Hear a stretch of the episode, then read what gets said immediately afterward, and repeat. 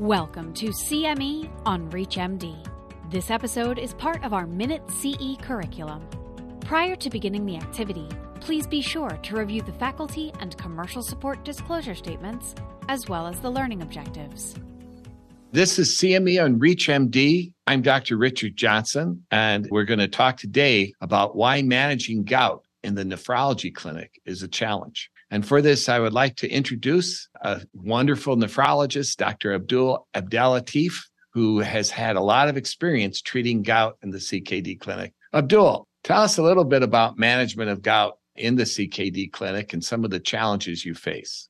Thank you, Richard, for having me discuss this topic, which is really very important for our patients and our clinicians. We know managing gout in the kidney clinic is very challenging. Unfortunately, in the community, we know there's a lot of misunderstanding of management of gout because gout is basically a two-way street. You have the acute gout attack, which that's when the patients present to see their clinicians or their practitioners. And there's the chronic gout that we need to control to prevent prevent, you know, recurrent acute gout attacks. Unfortunately, a lot of patients may be treated with NSAIDs or colchicine to control the acute symptoms, but there is misunderstanding that we really, the goal is to lower the uric acid to a target level. We know lowering the uric acid to less than six is the guidelines target, but we know in our patients with chronic kidney disease, it also might be lowered to a lower level because we know most of those patients, when they present, they may have to tophaceous gout. The challenge also is when you use these urate lowering agents, you may not get to target. The most common urate lowering agents in the United States that commonly uses allopurinol and febuxostat and has been shown in a clinical trial of looking at more than 300 patients that when you use allopurinol, you're only able to get those patients to target in about 21% rate. But when you use febuxostat, you may get about 53% of those patients to target less than six. However, However, we know that even if you get patients to less than six, it's been shown that these patients may not have resolution of their tophi because it may take much longer to treat the condition if you continue to use oral urate lowering therapies. And we know there is also other options for those patients, such as pegloticase, which is an infusion therapy that is given every two weeks. And for those patients, we've seen significant improvement and much faster control of their chronic tophaceous gout